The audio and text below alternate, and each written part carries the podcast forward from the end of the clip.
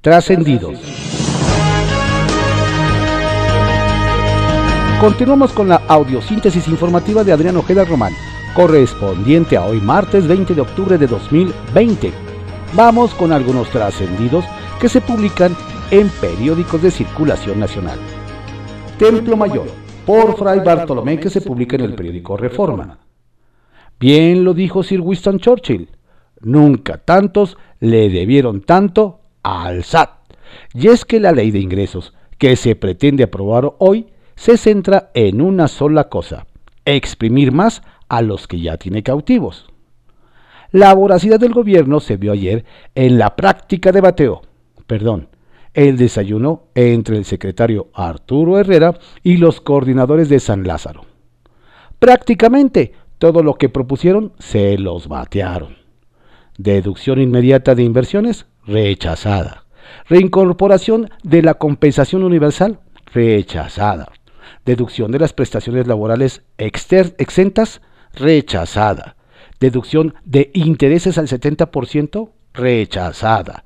Deducción al 100% de consumo en restaurantes, rechazada. Deducción de automóviles de combustión interna de hasta 350 mil pesos y eléctricos al 100%, rechazada.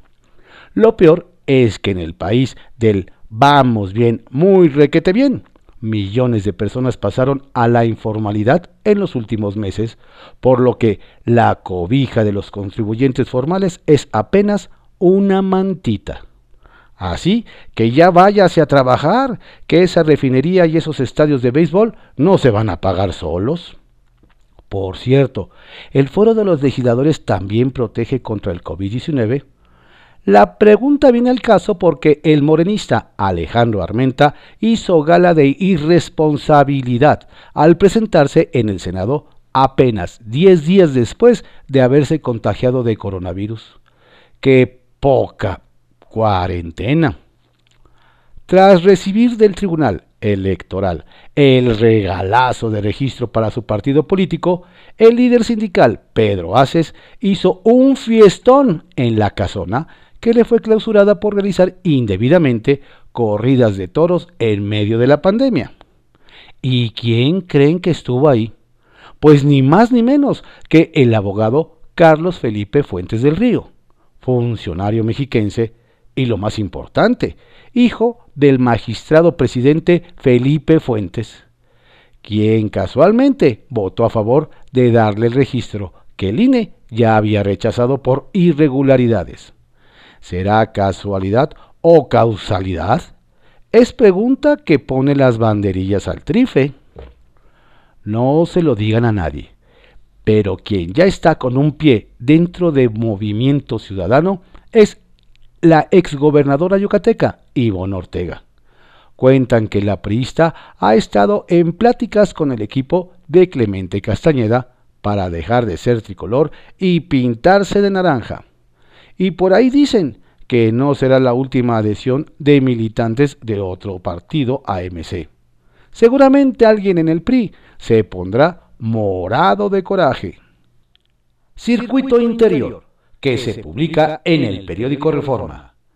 Mientras el Tribunal Superior de Justicia Capitalino sigue en la etapa de negación e inacción correspondiente, los trabajadores se, se las han arreglado como han podido para intentar contener los contagios crecientes de SARS-CoV-2. En al menos dos juzgados de primera instancia civil colocaron letreros informando que tienen casos activos, por lo que piden a los usuarios estancias en ventanilla de no más de 10 minutos. Así de grave y desdeñado el problema. Y sobre el mismo tema, la semana pasada, la titular de Pueblos y Barrios de la Ciudad de México, Larisa Ortiz, confirmó que había dado positivo a COVID-19, pero que ya había pasado la etapa crítica. Sin embargo, ayer se canceló de último momento su comparecencia ante diputados y cuentan que su caso podría ser el ejemplo del riesgo que representan líderes que niegan ante sus agremiados la existencia del nuevo coronavirus, pero que presionan en mesas de diálogo para conseguir apoyos. Fue con algunos de estos negocianistas que la secretaria tuvo reuniones antes de contagiarse. Kiosco, que se publica en el periódico El Universal. En medio del fracaso, en Morena comienzan las peleas públicas. La derrota de Morena en Coahuila, nos platican, sacó a flote las diferencias entre sus miembros, las cuales eran un secreto a voces.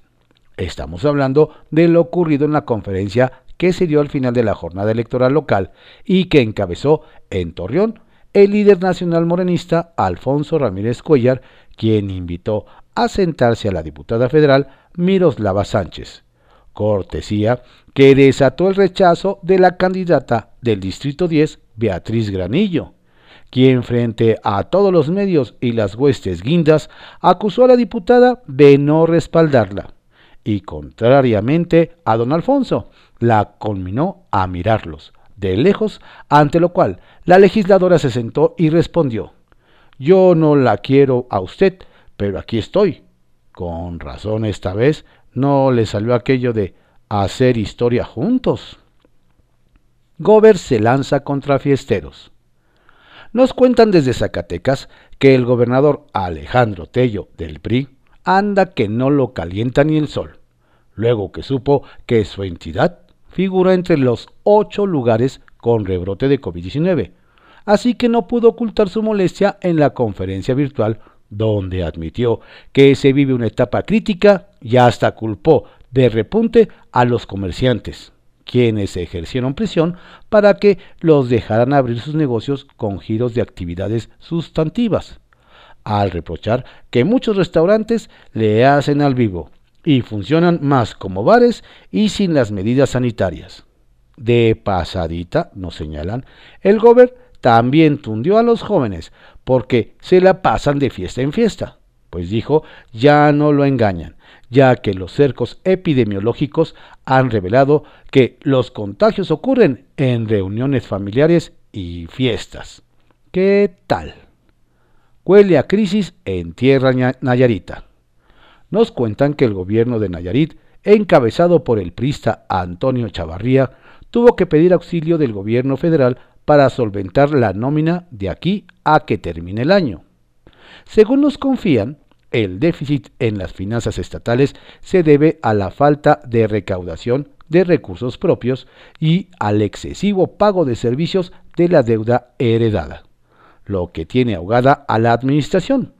Pero eso no es todo, nos hacen ver, pues esta situación abre frentes poco convenientes de cara a la siguiente elección.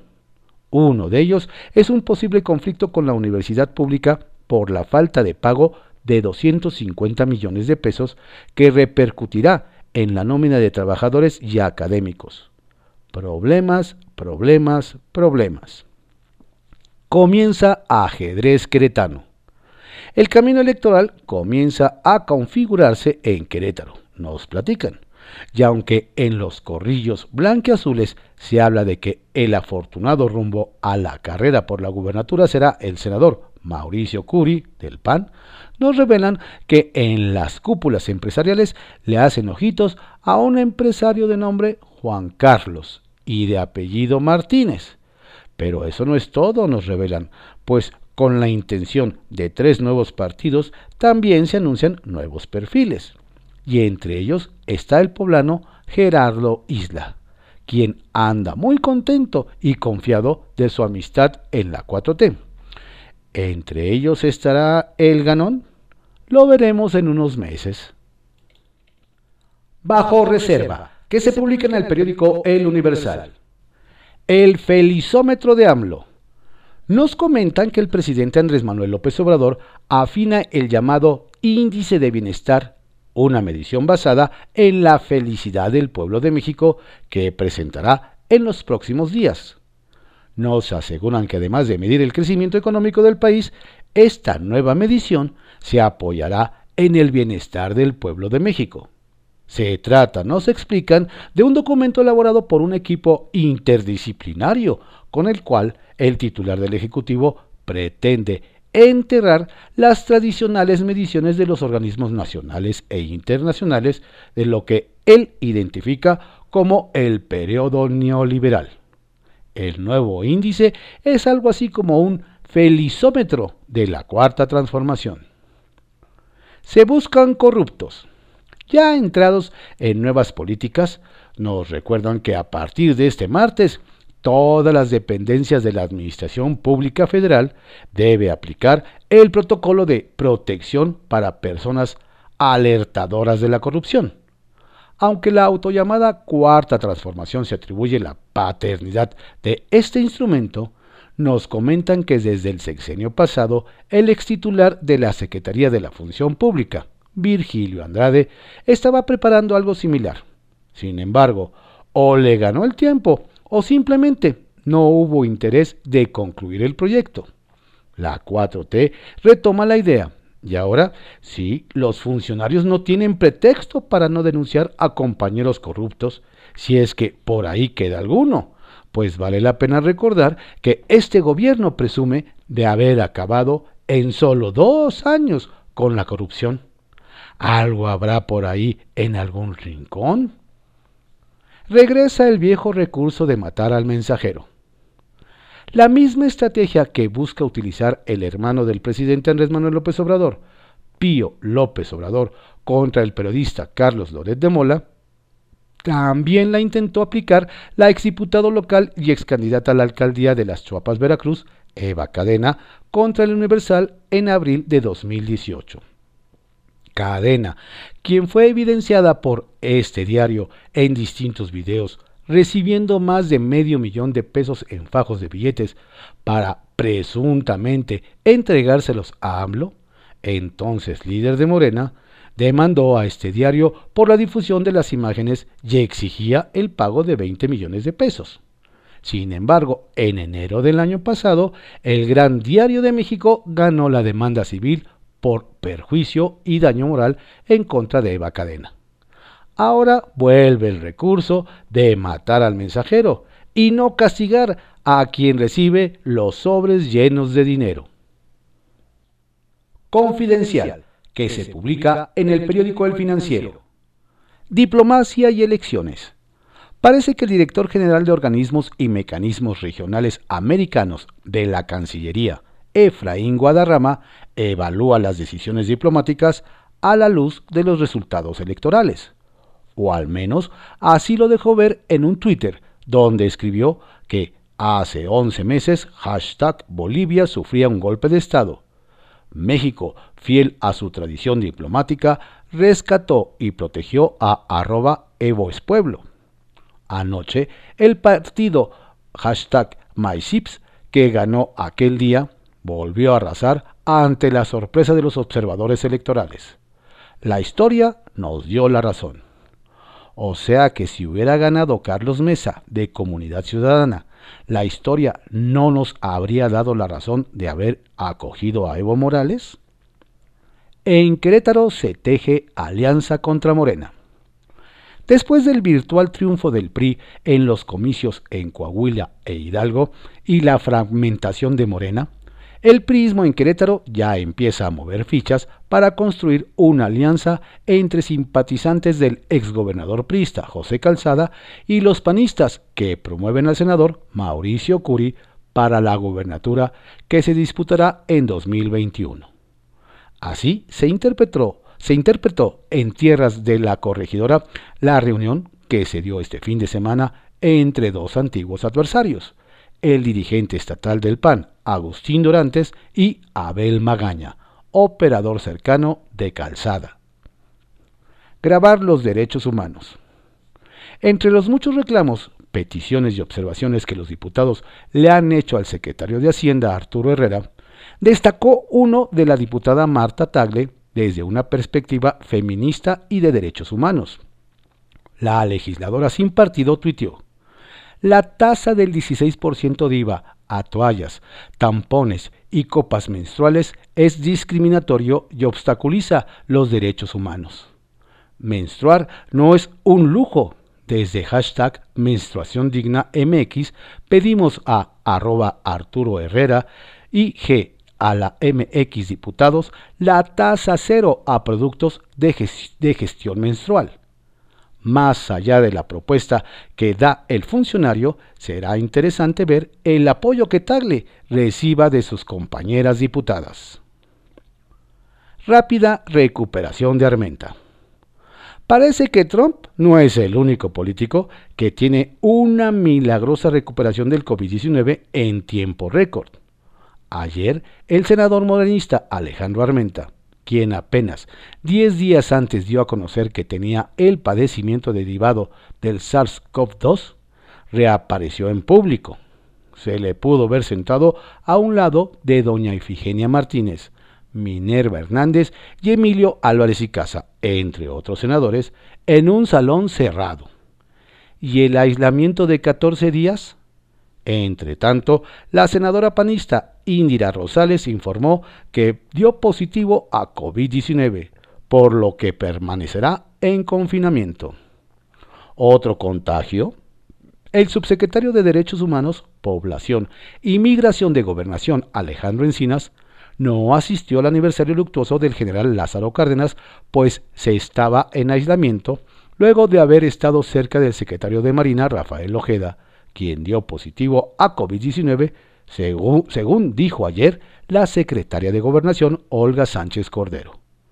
El subsecretario permanecerá en confinamiento y será en las próximas horas cuando le entreguen resultados de la prueba rápida.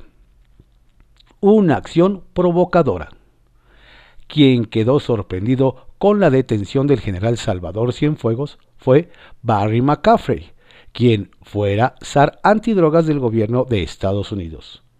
Entrevistado por Letras Libres, el exfuncionario consideró que la detención es una acción provocadora y ofensiva políticamente. A pesar de que McCaffrey no considera que la DEA haya actuado sin pruebas, Tendrán que intentar discernir en quién confiar dentro del gobierno mexicano. Y con suerte le dirá al gobierno de López Obrador. Estas son las personas que creemos que están involucradas en esta red. El corazón azul de Fox. El expresidente Vicente Fox se sigue ganando a pulso el mote del representante del PRIAN. Y es que a juzgar por su tuit no es para menos. Bien por el PRI y el PAN en Hidalgo y Coahuila. Vamos por todo. ¡Viva México! Trascendió, que se publica en el periódico Milenio.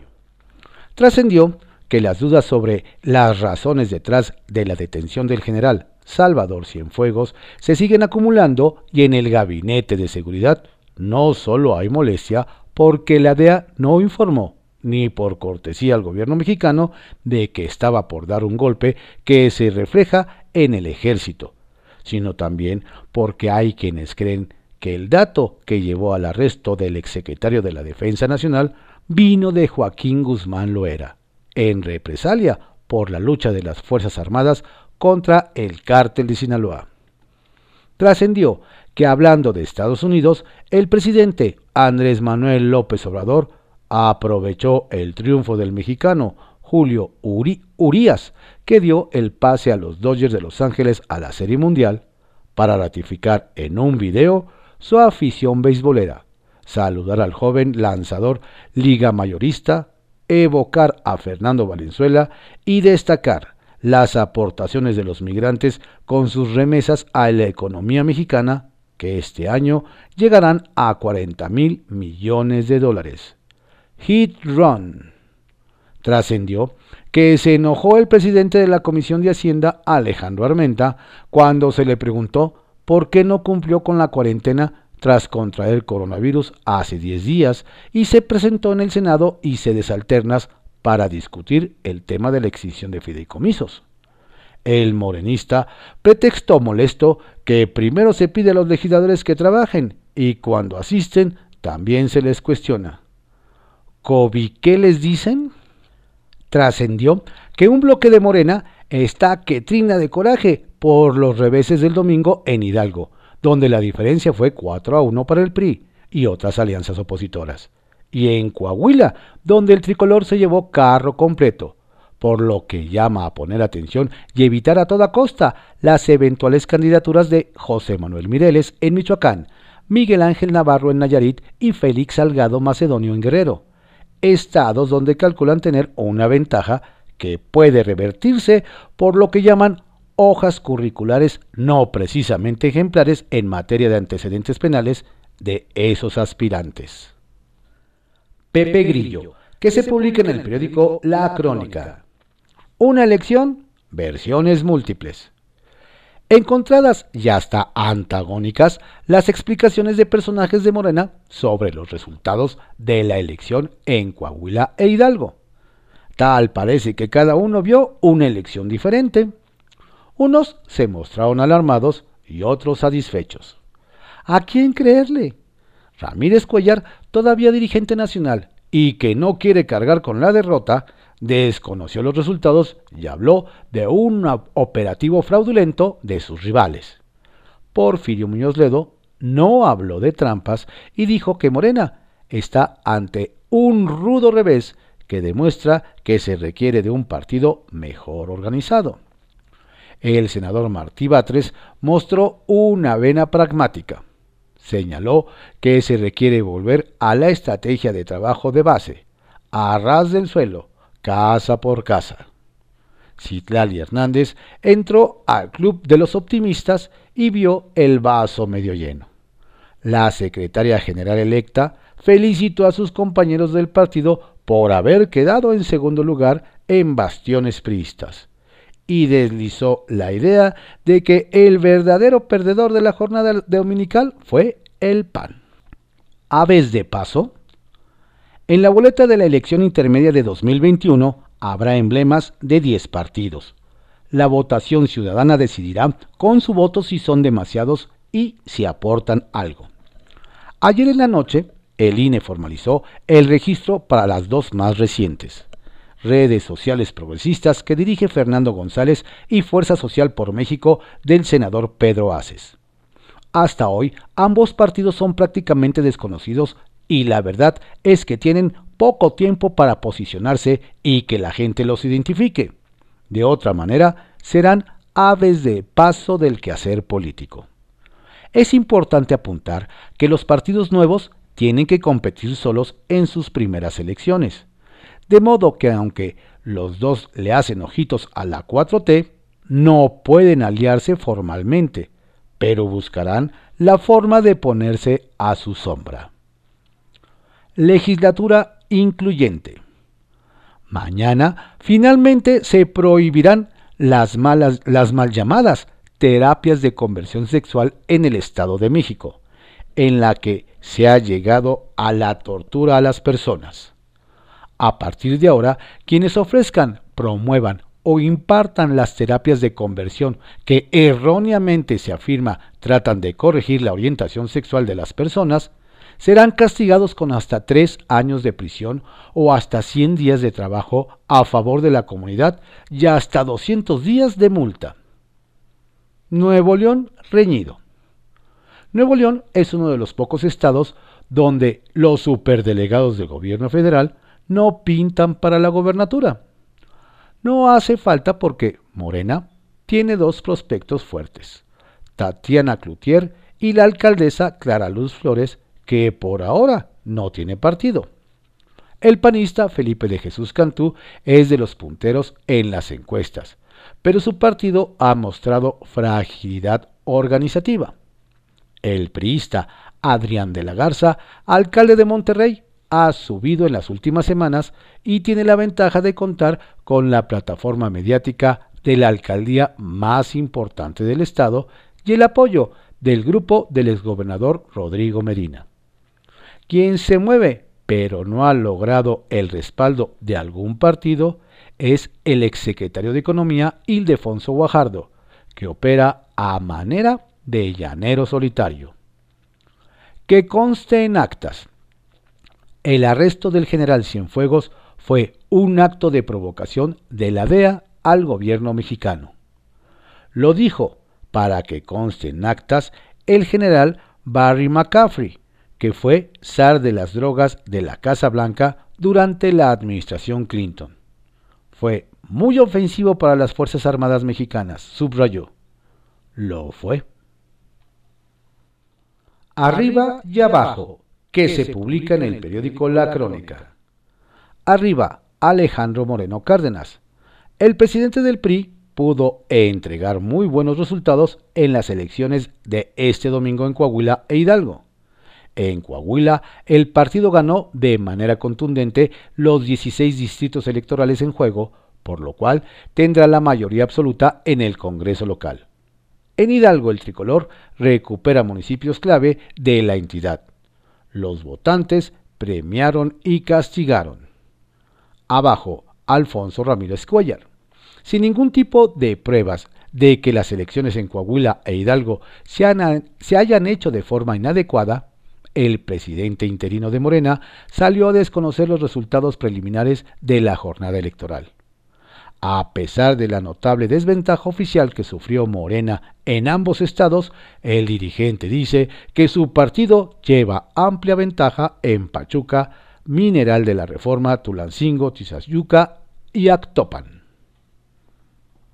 Sacapuntas, que se publica en el Heraldo de México. Sede alterna.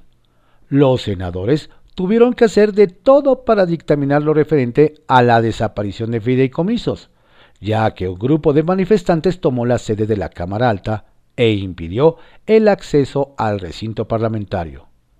El tema tuvo que resolverse en una sede alterna, en un hotel del centro de la Ciudad de México. Homenaje al general. Con un emotivo homenaje, el presidente López Obrador encabezó ayer la ceremonia luctuosa por el 50 aniversario del fallecimiento de Lázaro Cárdenas. Acompañado del hijo del general, Cuauhtémoc Cárdenas, el primer mandatario, reconoció al expresidente como el consumador de los ideales de la Revolución Mexicana. Práctica internacional. La Secretaría de la Función Pública dio un paso adelante y emitió, por fin, el protocolo para los ciudadanos que alerten sobre actos de corrupción en cualquier oficina de gobierno. Por instrucciones de su titular, Irma Heréndida Sandoval, la dependencia replica con esto los mejores esquemas a nivel internacional y reconoce la importancia de la denuncia ciudadana. Van por más. En Coajimalpa están aplicando exámenes de control de confianza a mandos superiores y medios. Así lo ordenó el alcalde Adrián Rubalcaba para eliminar a los malos servidores públicos luego de que se iniciara un proceso contra dos de sus trabajadores vinculados con la delincuencia. Y todo apunta a que la captura de Flor Vázquez y Marco Posada no será única. Paso a pasito. Y a propósito de alcaldes, el que anda que no cabe de gusto es el panista Santiago Tahuada Cortina, de Benito Juárez, en virtud de que el nivel de percepción de seguridad en la demarcación creció 9.7% de marzo a septiembre, al pasar de 51 a 60.7% según la encuesta nacional de seguridad pública urbana del INEGI. Redes de Poder, que se publica en el periódico Reporte Índigo. Posible cambio de rumbo. Después de la euforia, tras los logros electorales del PRI, algunos líderes del tricolor empiezan a llamar a la mesura para tomar los resultados en su verdadera dimensión. Pero eso sí, ya empiezan a, delinear posibles cambios en la estrategia electoral de cara a 2021 tomando en cuenta el trabajo positivo que se hizo en Coahuila e Hidalgo. Pero los cambios van más allá, pues nos comentan que muchos gobernadores priistas que van de salida ya se están replanteando su relación con el gobierno federal y están revalorizando las posibilidades de retener sus respectivas entidades a pesar de tener los sondeos en contra. Queda mucho camino y si algo quedó claro en estos comicios es que Morena no es invencible y que las bases siguen pesando. El contrapeso real. El día de hoy será presentada formalmente la iniciativa Sí por México, cuyas cabezas visibles son el presidente saliente de Coparmex, Gustavo de Hoyo Walter, y Claudio X González. Apenas ayer, en una plática con algunos reporteros, el líder patronal negó que esta plataforma busque convertirse en partido político o que, a través de esta, se postule a algún cargo de elección popular.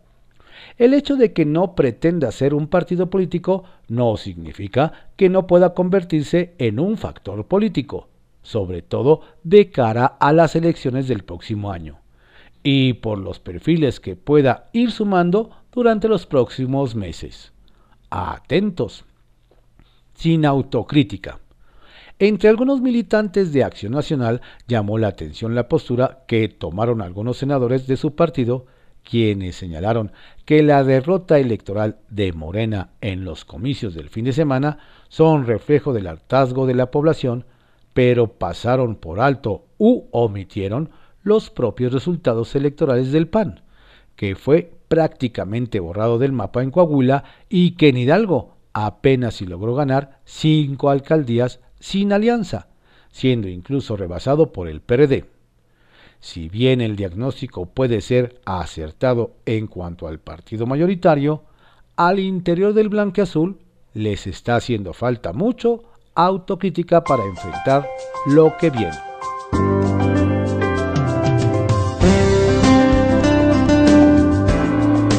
Estos fueron algunos trascendidos de circulación nacional en la audiosíntesis informativa de Adrián Ojeda Román correspondiente a hoy martes 20 de octubre de 2020. Tenga usted un excelente día. Por favor, cuídese mucho. Si va a salir, hágalo con la sana distancia y utilizando cubrebocas.